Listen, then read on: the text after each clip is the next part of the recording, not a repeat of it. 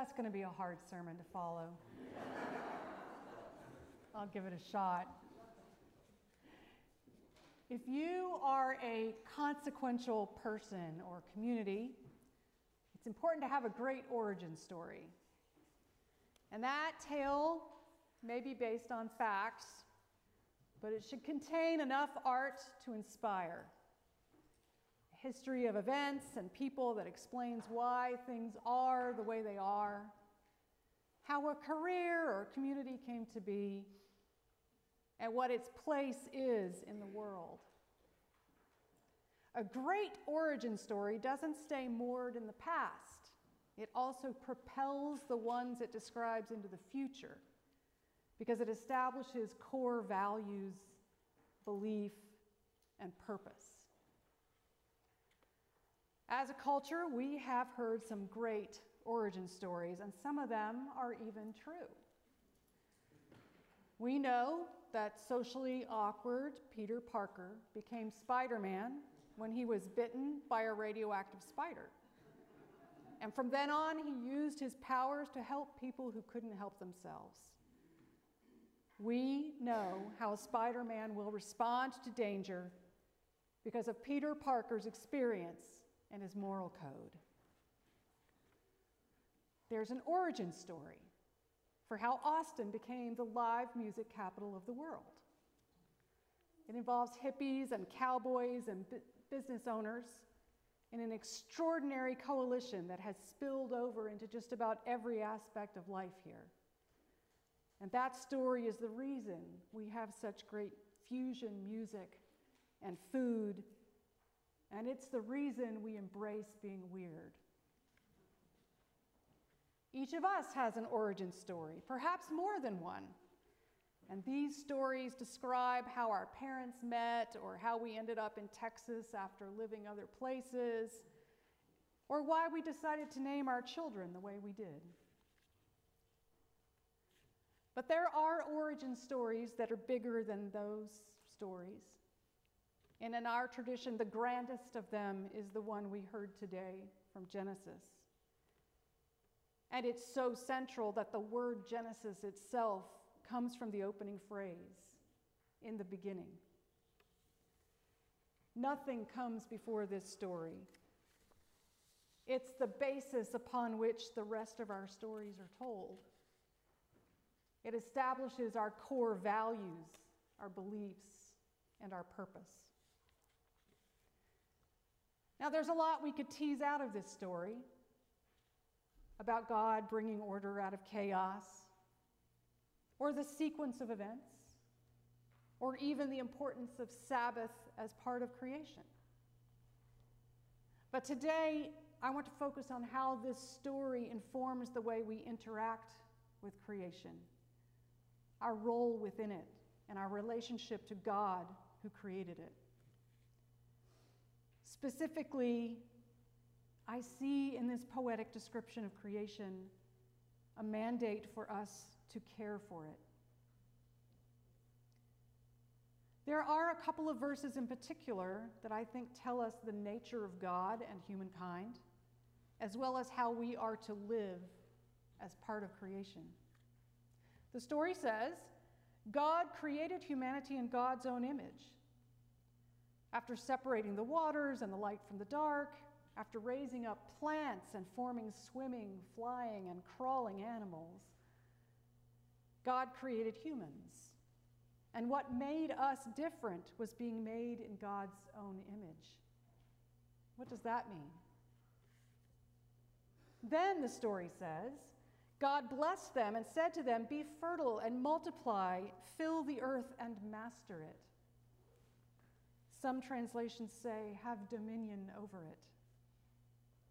Again, what does that mean? We've pretty successfully filled the earth. My goodness, there are even people living in Antarctica now. But what does it mean for us to master creation?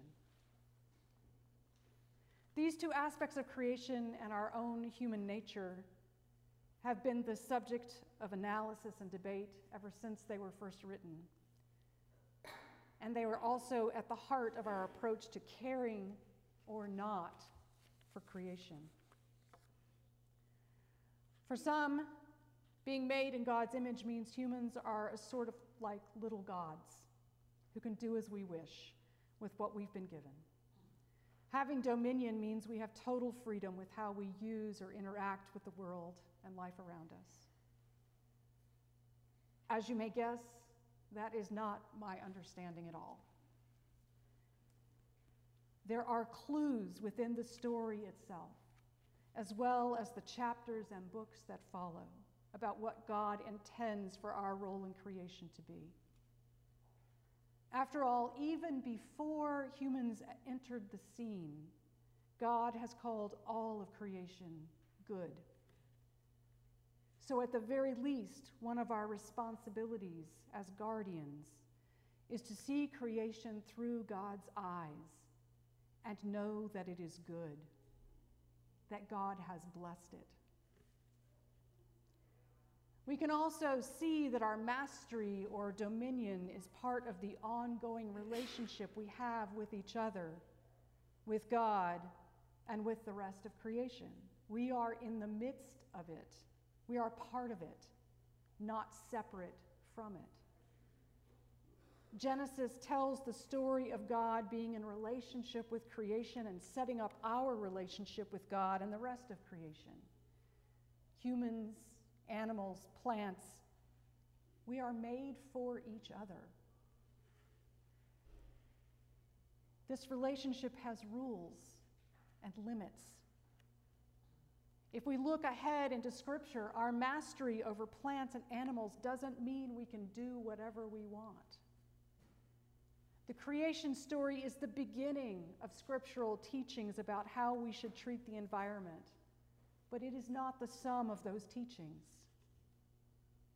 For instance, later in Scripture, God tells us that the land must be harvested in ways that leave food for the poor, that animals and fields should have Sabbath rest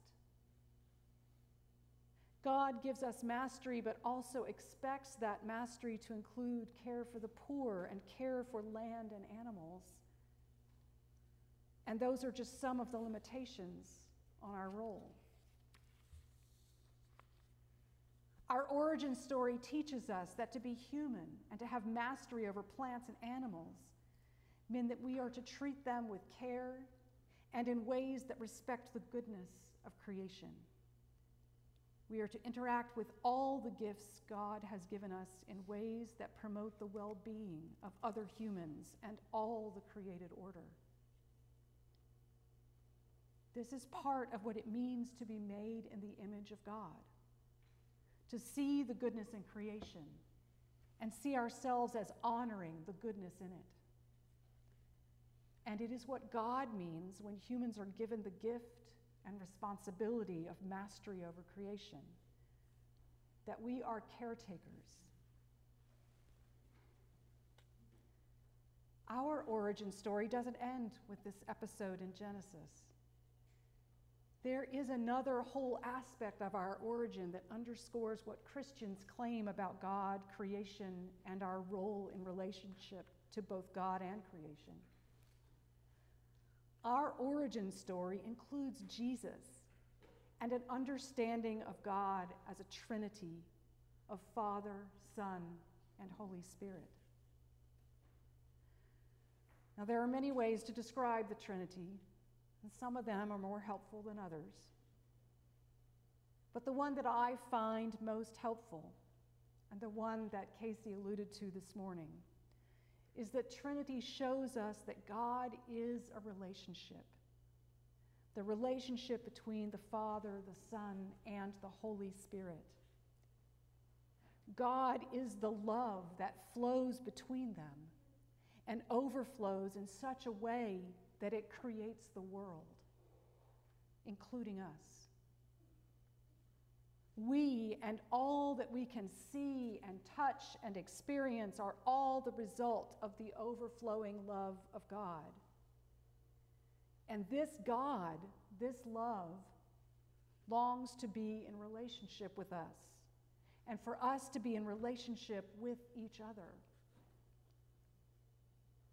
The God that created us and all there is, this triune God, entered creation.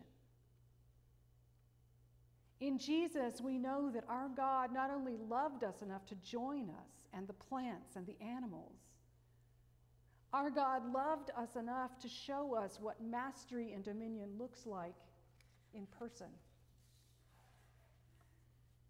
Jesus did not dominate creation, and most especially, he did not dominate humankind the way some of us have assumed we can control the rest of creation. When God entered our earthly existence, it was to show compassion for the hurting, provide care for the vulnerable, celebrate beauty, and use the gifts of creation to praise and honor God. Today, we have a beautiful reminder of our origin story that God, the Father, the Son, and the Holy Spirit created all there is, including us, out of love. And love is the spirit in which we have been given guardianship of creation. When we have questions or doubts about how we are to relate to God or to the environment, we can look to our origin story for guidance. God created out of love, gave life and abundance to us out of love, and charges us to tend it all lovingly. Amen.